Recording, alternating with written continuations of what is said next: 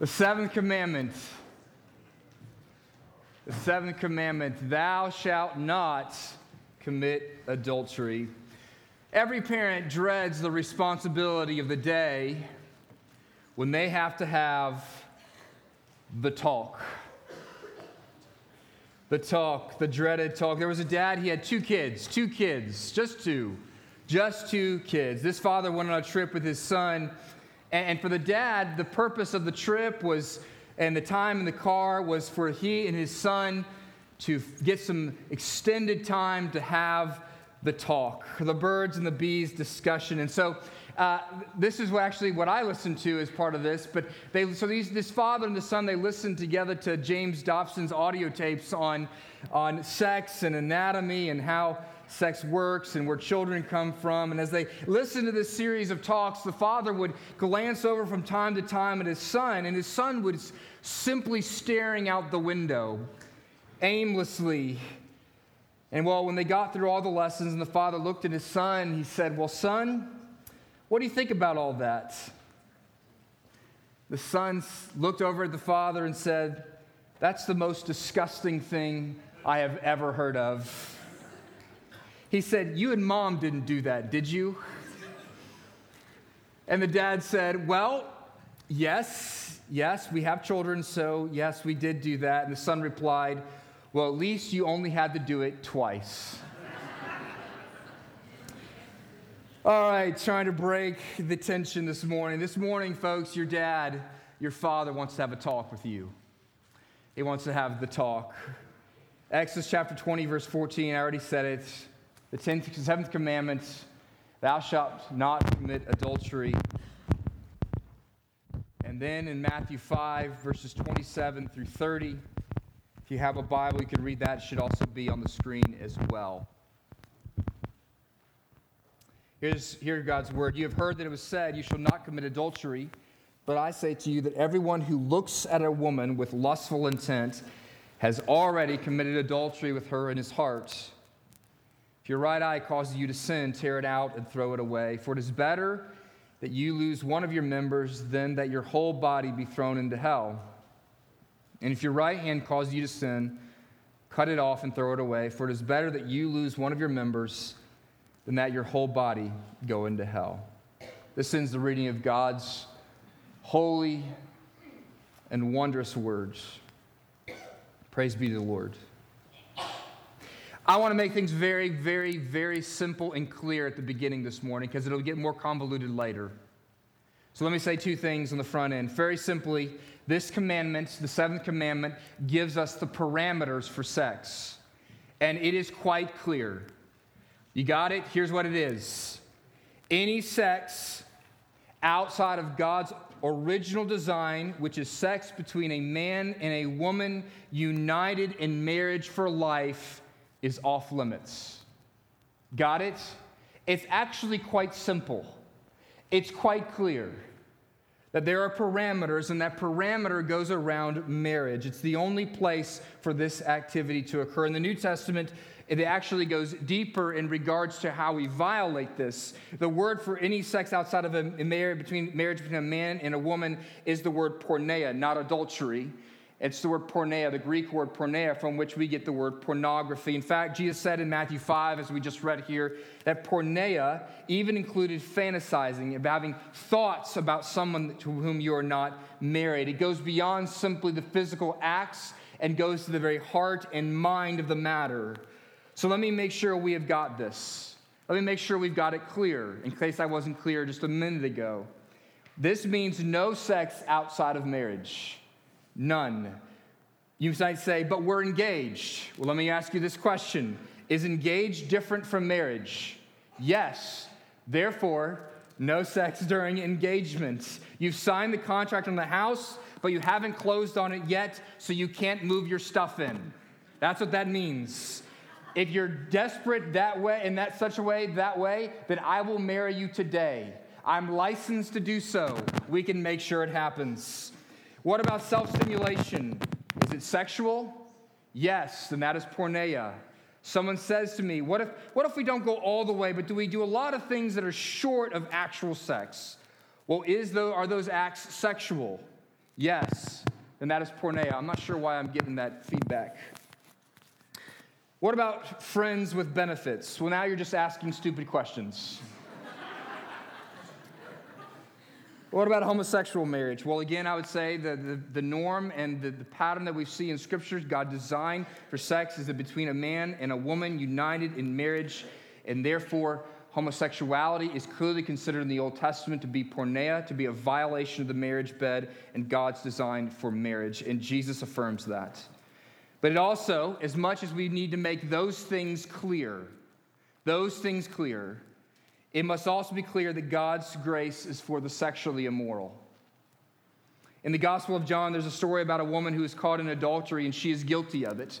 And the Pharisees bring this woman to Jesus and they ask, What should we do with her? You mean, you know, the Old Testament uh, penalty for adultery was death. And Jesus paused and he began to scribble on the ground and write in the sand. And many people have tried to, to guess what Jesus writes in the sand and make a big deal about the fact that Jesus bends down. But that's not what's, that's not what's the big deal here. The big deal is that he's about, he's pausing to let his words have their full effect, to give a moment of silence. And then he says this Let him who is without sin among you be the first to throw a stone at her.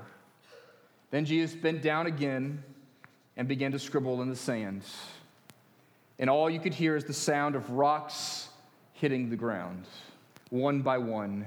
And one by one, the accusers all walk away until all that's left is Jesus. And Jesus stands up and looks this woman in the eye and says, Where are they? Has no one condemned you? Well, neither do I condemn you. Now go and sin no more. Listen, we, we walk through that those steps of what is sexual sin. Pornography is sexual sin. Your fantasies are sexual sins. Your unfaithfulness to your spouse is sexual sin. These things are wrong. We are sexually immoral people, and therefore we, like this woman in John 8, need to hear Jesus say to us and to say about our porneia that he says, I am the only person in the room who can condemn you for this, and I do not. And it is out of that forgiveness that forgiveness and that grace comes first. Remember that. That's the same with the whole pattern of the Ten Commandments. God removes Israel from slavery first, then gives them the law, gives them the joy and the freedom of living into God's laws. And so, out of the forgiveness, He now calls us to live in freedom. And so, it's the means, we're going to look at the means of going and sinning no more this morning. And so, let's look at the seventh commandment together. There's your introduction, some things I need to make very clear. But now let's dive in a little more deeply. God has put a fence He's put a fence uh, around sex and he has said it is only for marriage. But why does God put a, a fence around marriage? Why does God put a fence around sex? Well, why do you put fences up around anything? To protect the things that are most valuable to you. And that's what we're going to look at this morning. God, God's protection of marital sex. And sex is protected and valuable for three reasons I want to look at this morning to begin. First is this because sex is a marital parable.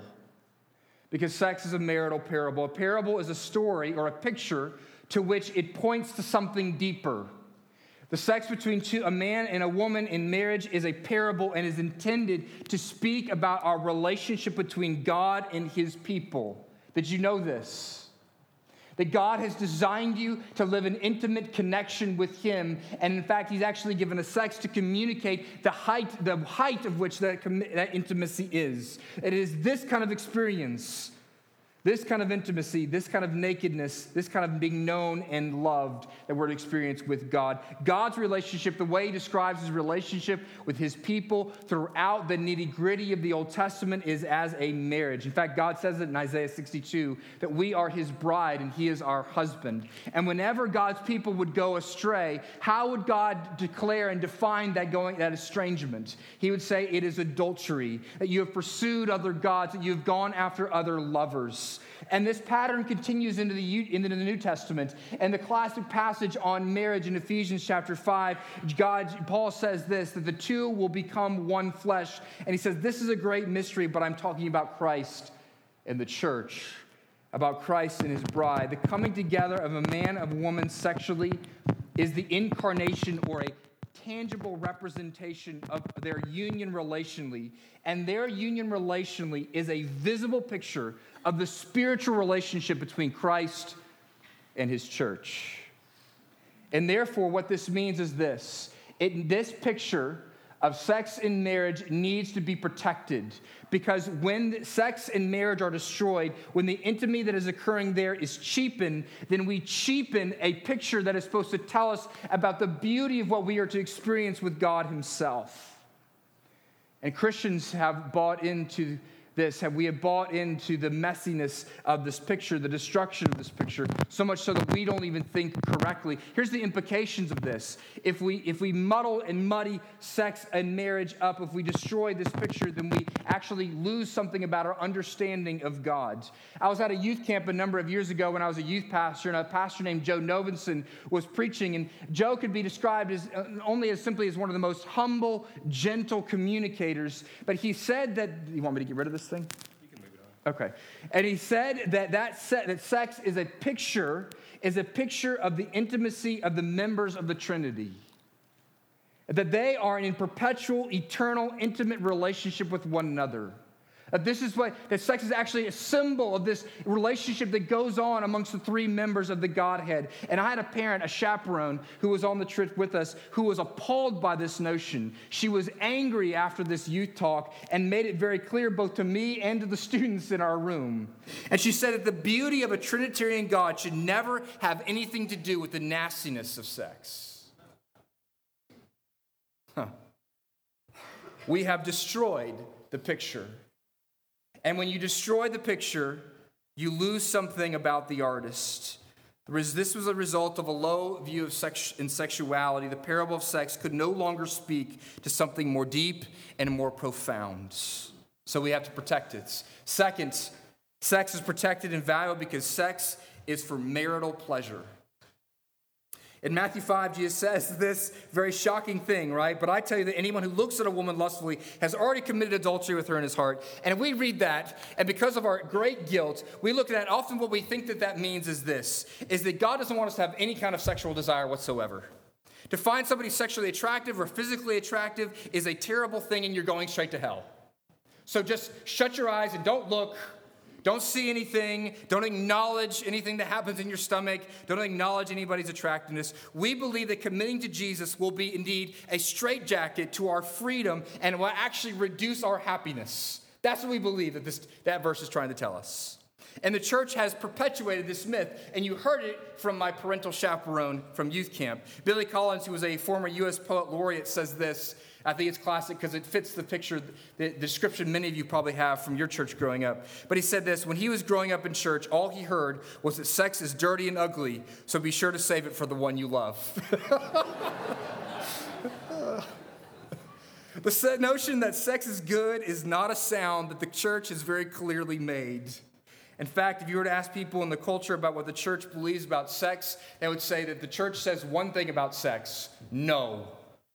No touchy. That that's what we would say about sex. In the early church, this has gone on for decades, in fact, centuries. In the early church, they were heavily impacted by Greek thought instead of biblical teaching, and so they viewed the body and things of the body as bad. For example, the great early teacher Ambrose said that married couples should be ashamed of their sexuality. Tertullian said that if it actually required sex to perpetuate the human race, then extinction was preferable. Sorry, I don't know why that tickled me so much. Uh, many priests counseled through the years and the centuries, counseled abstinence. And in fact, sex was prohibited on all the holy days of the Roman Catholic Church, which you think that's not that big of a deal, except there are 183 of them. The view of the Bible, though, is, is very much against this. The view of the Bible is that sex is God's provision for, to us, and for this reason, for our pleasure. And it doesn't necessarily have to be more than that. After all, sex was his idea. You, you do understand that, right? It wasn't like Adam and Eve were running around naked in the garden suddenly discovered something about each other, and God goes, wait a second. What? I didn't, what? And so, and so we must remember that this has gone on. God has always loved this in his scriptures. You have to remember how the scriptures even begin. It begins with God brings Eve to Adam, and Adam, what does he do? He bursts into song, into a love poem. He says, This is bone of my bones and flesh of my flesh. It's either a love poem or it's a song, we're not quite sure. But don't forget here, he's singing a song and they're naked. Here's how the Bible starts, in other words a naked man is singing to a naked woman. And then we go on from there. That's just the start. The Bible is unashamedly erotic, touting sex as procreational, relational, and recreational bliss. If you would just go read Proverbs of Song and Solomon, you would blush. Song and Solomon will make the most crass locker room bully and the most vile late night comedian blush with its descriptions of sexual love and arousal. In fact, your English translators won't even translate Song and Solomon correctly because they're so embarrassed by it. An honest reading of the Bible should strip us of all squeamishness and prudish ideas of sexuality. And those who know the Bible best have always held this. You know, perhaps those who knew the Bible best were a people called the Puritans. And yet, when people talk about prudish views of sex, what do they call them? Puritanical views. But the Puritans were so wildly committed to the Bible, and therefore their teaching on sex was so explicit that for much of the history of American, American literature, the Puritan writings were not allowed into American journals, periodicals, magazines, and newspapers because to promote their statements and views about sex would bring vile reactions from the general populace. For example, the Yale Review would not publish Puritan sermons as late as the 1950s because their sermons were so explicit in matters of sexuality. The Puritans believed in the Bible so much that they took the Bible at its word that sex is for our good. So we should thank God for the gift of sex. It is for your pleasure, and therefore it ought to be protected and valued. Third, sex is protected and valued because sex is for marital intimacy. Let me ask this question What are we after with sex? It can't just be physical release. And the proof of that is that because it, it, can't be just physical release, especially when you're by yourself, is because it is utterly and completely not satisfying ultimately. It is a great and momentary rush that leaves you longing for something more. So, what are you after? There's something more we're after. It has been observed that humans are the only animals that make love face to face. So, what are we after? What you're after is you're after connection. We are after connection. We're after being naked and being vulnerable and being embraced face to face. There is a word for that. You know what it's called? It's called intimacy. Intimacy. You could define intimacy almost in this way it's complete openness based on full acceptance and lifelong faithfulness. And you have to have all three of those to have intimacy exist openness, acceptance, and faithfulness. This is why people prefer pornography, because we highly doubt we can get all three of those. And it allows us to have the rushes that we desire without having to be open, without having to be accepting, without having to be faithful, or without having to risk someone believing that we are unacceptable. We would think that if you really knew me, you would not accept me. And even if you did, would you actually stick around? So, true intimacy is a terrifying thing for us, but intimacy is what the pornographer and the adulterer and you and me is what we all really want. It's actually what we're after. We are a and by the way, this speaks highly to our culture and how lonely we are. We are the most sex saturated, hypersexual culture the world has ever known. And this is a gauge of our loneliness because what it shows is that we are starving for connection and for intimacy, and we don't know where to find it. We don't have it. We come from fatherless and motherless homes. We don't have relationships face to face. We don't know how to have conversations. Everything has been digitalized, and therefore we turn more and more to sex in the hopes that it will quench the thirst for intimacy, but all we're finding is that it is salt water to our souls. And so, what we see here is that sex is the most powerful tool for connection that God has given us. It is. It is the most powerful tool for connection, for connecting you to another person.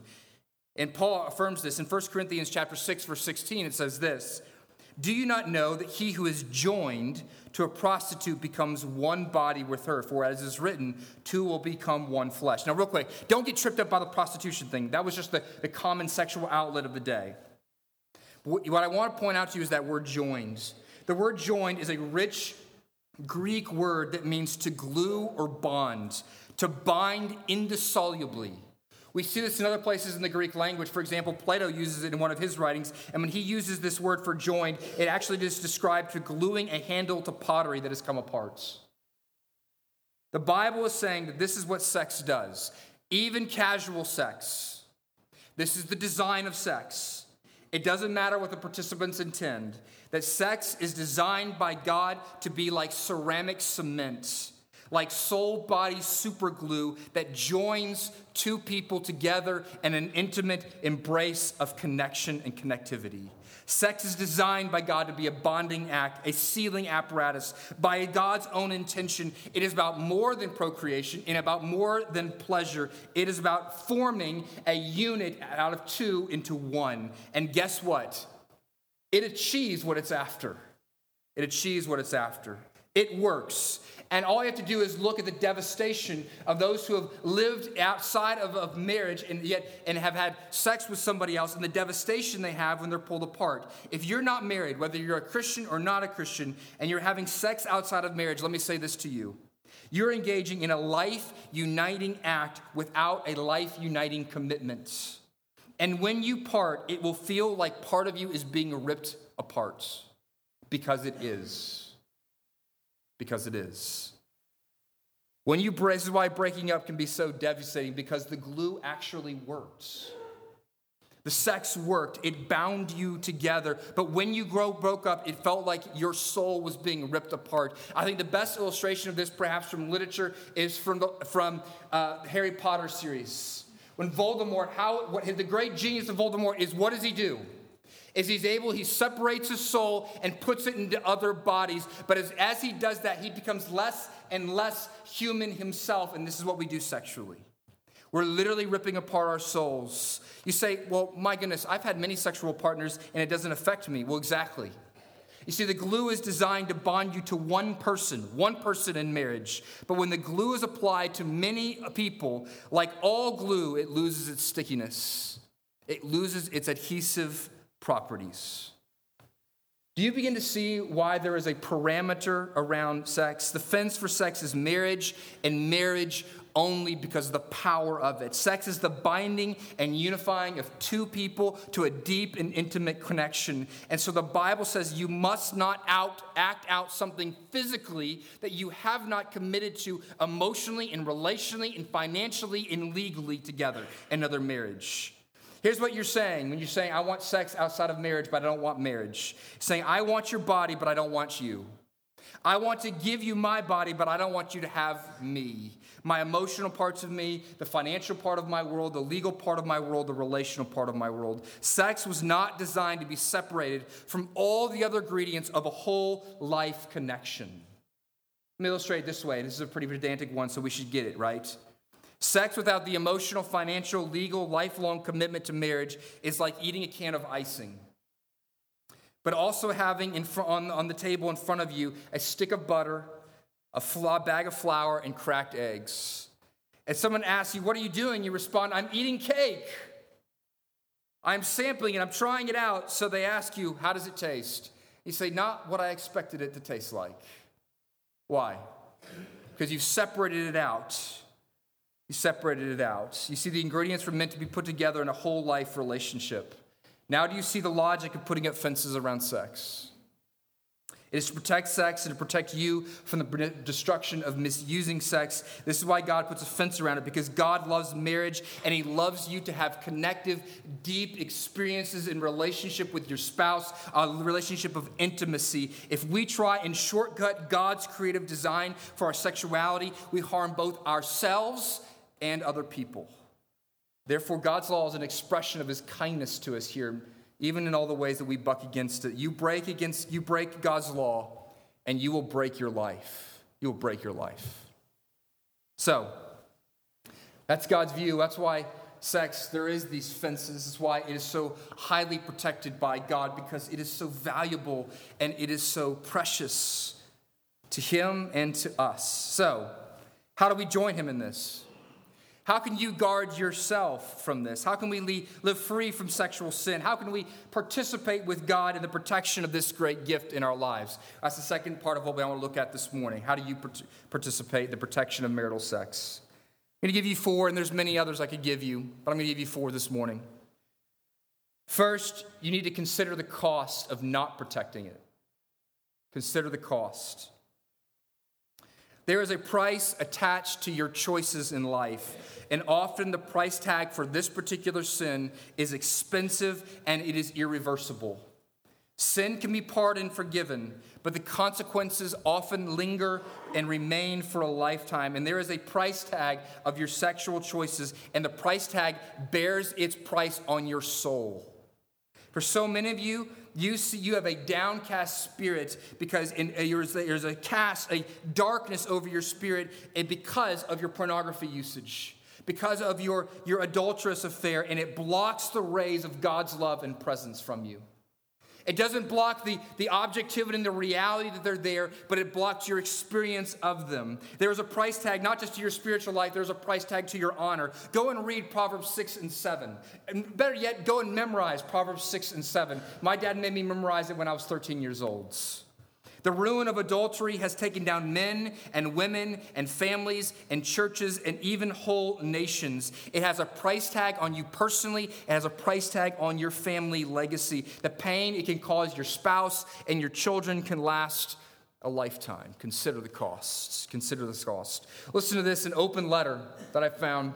An open letter from a daughter to her father is entitled This An Open Letter to My Porn Watching Dad from Your Daughter. And here's what she said. I want you to know that I love you and I forgive you for what th- this has done in my life. I also want you to know exactly what your porn use has done in my life. You may think that this affects only you or just you and mom's relationship, but this has had a profound impact on me and on all my siblings as well.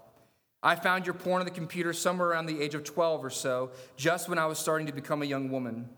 Because of pornography, I was aware that mom was not the only woman you were looking at. I became acutely aware of your wandering eye when we were out and about. This taught me that all men have a wandering eye and that they can't be trusted. I learned to distrust and even dislike men for the way they perceived women in this way. I wondered more and more if I could ever find a man who would accept me, accept me and love me, not just a pretty face. When I had friends over, I wondered how you perceived them. Did you see them as my friends, or do you see them as a pretty face in one of your fantasies? And your porn watching has even affected my relationship with my husband years later. We still have struggles with intimacy, because of the deep rooted distrust in my heart for men. If I could tell you one thing, it would be this porn didn't affect your, just affect your life, it affected everyone around you in ways I don't think you can ever realize. I do pray that you're past this and that the many men who struggle with this will have their eyes opened. Consider the cost. Consider the cost. In my hometown, the spiritual life of my city could actually be traced to one particular church called Tabernacle. In the early part of the 90s, there was a great revival in our community, and it was based around this church in which thousands and thousands and thousands of people gathered in this church, and there was great unity and fellowship amongst the believers from various churches. But it was all shattered when the pastor of that church, when it was found out that he had an affair with many women in the church. And what I experienced for the next five to six years of my life, that happened while I was early in high school, is the kids in the youth group of that church wandered from church to church, from religion to religion, wondering what in the world happened. The collateral damage of that man's sins rippled effect throughout all the churches in our community. Consider the cost. Second, joining with God, flee temptation, flee temptation. Matthew 5, 29 and 30 says this, should be on the screen for you about uh, in Matthew 5, it says this uh, If your right eye causes you to sin, tear it out and throw it away. For it is better that you lose one of your members than that your whole body be thrown into hell. And if your right hand causes you to sin, cut it off and throw it away. Now, before everyone comes back next week looking like pirates with hook hands and a patch on your face, I think you need to understand what's going on here. That what Jesus is saying, he's using graphic hyperbolic language to say this very clearly. This is serious. This is serious. Don't mess with this sin. Run from it. Deal with it. Don't play around with it. There are some predicaments in life in which you don't try to meditate your way out of it, you run. Paul Tripp says this about our need to run in regards to sexual sin. If you're going to live sexually pure in this sexually insane world, then you're going to have to do a lot of running. Run from desires that at times seem too powerful to resist. You're going to have to run from pride that tells you that you're stronger than you really are. You have to run from selfishness that would allow you to use others for your own pleasure. You have to run from things that you would love to participate in, but would expose you to things that you cannot handle. You are simply going to have to run from anything, anywhere that is immoral in the eyes of your Savior. Are you willing to run? This means this practically that there are some movies that you can't see, there are some books that you should not read, there are some TV shows that you cannot watch, there are restaurants with owls that you cannot patron, there are gyms that you cannot work in out, by yourself, you cannot have a subscription to Sports Illustrated, and there are literally millions upon millions of websites to which you cannot go. Practically speaking, in our technologically saturated world, you need to recognize the power of what you possess in your pockets. And perhaps you might need to put a filter on it or get rid of it entirely. And please, as just a side note, parents, do not give your children phones. Do not put computers and TVs in your children's rooms. You might as well, as one pastor said, put gasoline in your oven. But there are also positive things you can do. Isn't that good news? there are positive things you can do to flee and guard against temptation. So you see, sometimes the best defense is a good offense. And so if you're married, you must pursue your spouse. And remember what we're after. We're not just after sexual activity, we're after deep intimacy. But this so this involves emotionally, spiritually, you must pursue them, physically, you must pursue them, and yes, sexually. One of the ways in which you can guard yourself from sin is to have passionate and frequent intimacy with your spouse. And if you are so relationally disconnected in your marriage, that one or either of you has no desire for sexual intimacy on a regular basis, then you need to either see a medical doctor or need to get help for your marriage. If you have kids, you're in the early stages of that, and life is super busy, or you have maybe older in life and there's physical limitations from weariness, then you need to put intimacy on the schedule. You say, that is totally unromantic. Well, let me ask you this. What could be more, unro- uh, more romantic than saying this? I am so committed to you. I care about you so much and so care about our marriage. I care so much about my faithfulness to you that it is important that we are satisfied sexually with one another. Now, that is romantic.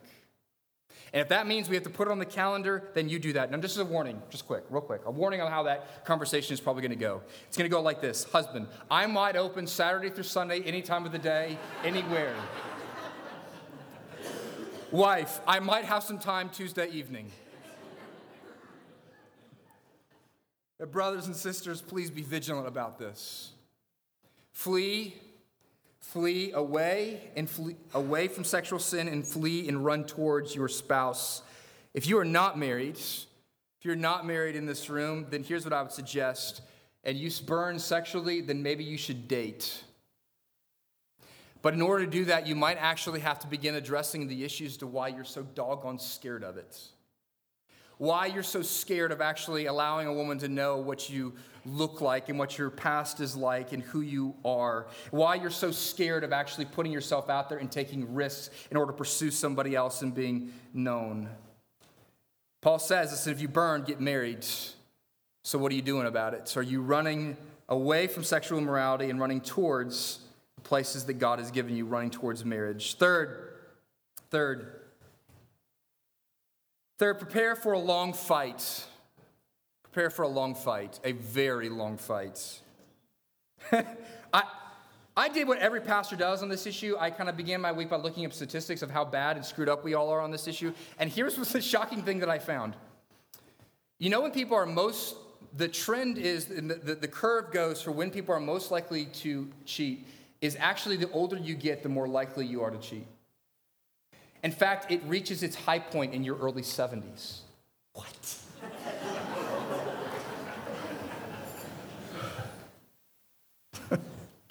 It's why God made the villages, I guess. Uh, um, listen, if you're a young man and you think it's just this issue's just going away, I have bad news for you. It ain't going away. It ain't going away. And if you think if you think one week of shock and awe combat will win this war, you're bound for deep and desperate disappointments.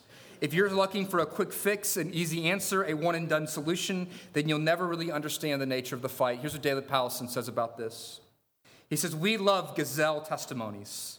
We love the stories of graceful leaps of growth. They make for a great testimony to God's wonder working power, and we like steady and predictable.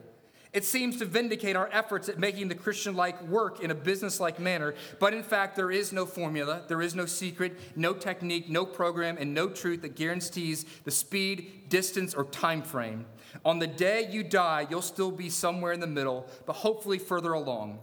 When we lengthen the battle, we realize that our business is the direction. Here's what I would say is this. I, I, say this in large part because my great fear for so many of you is this is that you are fighting and you're fighting hard to defeat sexual sin in your own heart and in your own life. And yet, because of various disappointments and failures, that you're just going to choose to give up. Understand the nature of the fight is lifelong, and the nature of the fight is the direction. And so let me give you a word of, a word of encouragement. The day of completion is coming. It won't just be the day in which death and sorrow and suffering is gone. Praise be to Jesus. There will be a day when he comes in, as he says in Philippians 1 6, that he who began a good work in you will complete it at completion. That there will be a day when he will come and he will make all things new. He will wipe away the tears. He will take away every reason for sorrow, crying, and pain. And, and these things will not, though, come until God comes and visibly restores all things. Someday, not today, but someday, all things will be made new, including your sexual desires. So have that one day in view as you fight the hope that God is giving you in that. Fourthly and finally, fourthly and finally, in participating in protecting your sexuality and sex for marriage is this you got to come home. You got to come home. I'm going to ask this question a couple times. What would make an adulterous, cheating spouse come home? See, we were made for passionate intimacy with God. It's where we begin this discussion, right? Marital intimacy is a reflection of the intimacy we're to have with God. He is to be the lover who will never leave you or forsake you. You were made for intimacy with God. That's what we had in the garden, but what did we do? We divorced God. See, the story of our relationship with God is most profoundly told in the story of Hosea and Gomer. God commands Hosea. God commands Hosea to go take a prostitute as his wife, to care for her, to show her love and affection, for this is what God did for Israel. But just as God's love was not enough for Israel, so Hosea's love was not enough for Gomer. Hosea 2:5 says this, for their mother has played the whore, and she who conceived them has actually has acted shamefully. For she said, I will go after my lovers who give me my bread and my water, my wool and my flax, my oil and my drink. And there's something profound in the simplicity of what she was after there, isn't it? Think about this list. These are not extravagant things. These are actually daily necessities. These are all good things, in fact. The problem is not the good thing. The problem is not that you have sexual desire and that you have sexual longings and that you long for connection and intimacy. The problem is that when these two things become ultimate and spiritual adultery is the yearning for anything above and beyond the Lord your God. That's thus the first commandment. Something else besides the Lord has captured the primary affection of Gomer's heart and has captured the affection of your heart. Hosea makes this case in various vivid ways in following texts. In Hosea 4 12 through 13, he says this God says, My people inquire of a piece of wood, and their walking staff gives them oracles, for a spirit of whoredom has led them astray.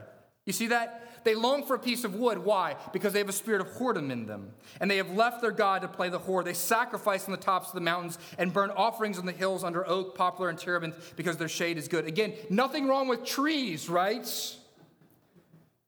Nothing wrong with trees, but when that is what is good becomes ultimate, then it is a rival lover to your true lover. Hosea 13, 2, and now they sin more and more and make for themselves metal images, idols skillfully made of their silver, and all of them works of craftsmen. It is said, those who offer human sacrifice kiss calves. This is a deliberate image. Men kissing statues of calves. Why? Because the calves were the fertility god to Baal. They wanted Baal to give them a good crop. That was their god, that was their idol, that was their lover.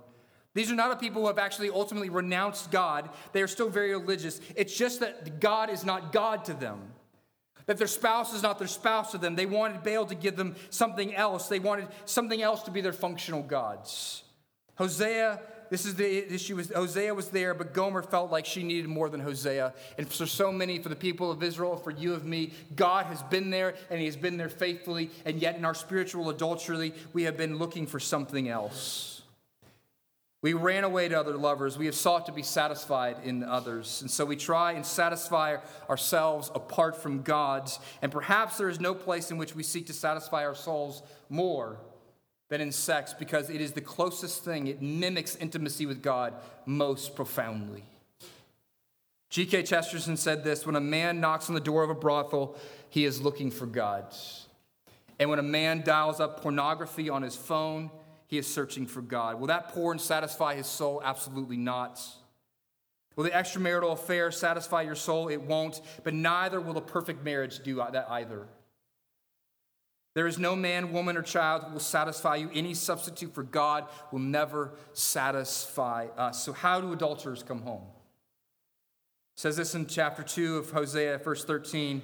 God says, I will punish her for the feast days of the Baals when she burned offerings to them and adorned herself with her ring and jewelry, and went after her lovers and forgot me, declares the Lord. She forgot God, and we have forgotten God. And notice how verse 13 begins. Therefore, Verse 14, therefore, and you would expect that logically, what God says is, therefore I turned my back on her. Therefore, I will forget her, but that's not what it says. What's God say in verse 14? Therefore, behold, I will allure her and bring her into the wilderness and speak tenderly to her. You know what the wilderness is? It is the place of suffering. It is the place of exposure. It is the place of confession. It is the place of being brought bare. It is where you know and your spouse knows, and perhaps other people know that there has been this wickedness, this adultery in your life. And perhaps for some of you, you're in the wilderness this morning. But understand this that God has brought you into a place of suffering so that you might hear his wooing and alluring voice, so that you might hear his voice of love again, as he says in verses 19 and 20 of chapter 2 And I will betroth you to me forever. I will betroth you to me in righteousness and in justice and in steadfast love and mercy. I will betroth you to me in faithfulness, and you shall know the Lord. That word know is so powerful. The same word that God talks about in Genesis chapter 2 about Adam knowing his wife. God says, I will give you what you would not and could not give to me. This is the Lord telling you this morning you may and actually will forget me, but I will never forget you. And here's the gospel in this He proved it, didn't He? From heaven he came and her. He seeks and his wandering, wayward bride. The metal molded into calves would be hammered into spikes. The trees that they bowed down to would be fashioned into crossbeams. The gospel is this on the cross, Jesus ransomed us back to himself and re betrothed us to himself, even us, the very ones who betrayed him. As if to say, I will never let you go. Jesus said, I will become completely vulnerable. I will become open. Remember the the aspects of intimacy. I'll become completely open and vulnerable. I'll become killable so that I might accept you and so that you might see and experience my faithfulness. From heaven, he came and sought her. To be his holy bride, with his own love, he bought, his own blood, he bought her to be his bride. So I ask one more time How do adulterers come home?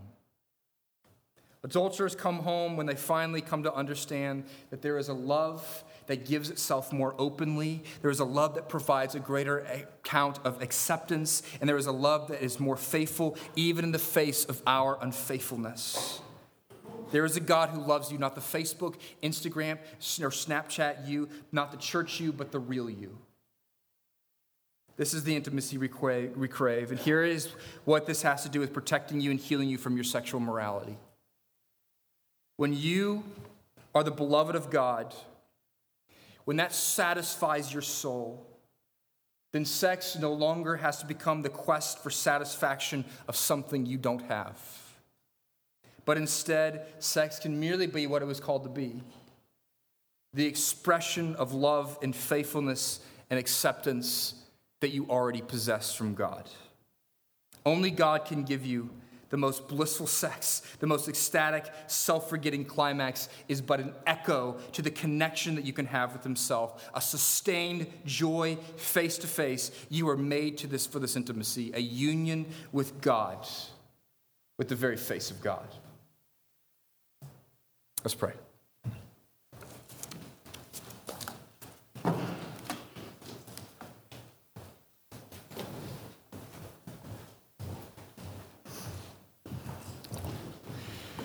Oh God, like the old song now says, or the song that is now old to me at least. Oh Lord, we have, um, we have played the whore. We have run down the aisle to lovers so less wild.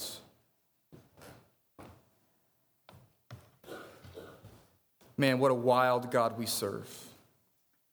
A God who would lead heaven, leave heaven itself to enter into the desert of this world to come show us the acceptance he gives, to come reveal to us the extent that his faithfulness will go. Oh, gracious God, I pray that our hearts would marinate on that. That the good news of Jesus Christ would be the thing that allures us so deeply that all other lovers, all other things, we would say, that has its place, but my soul is satisfied here.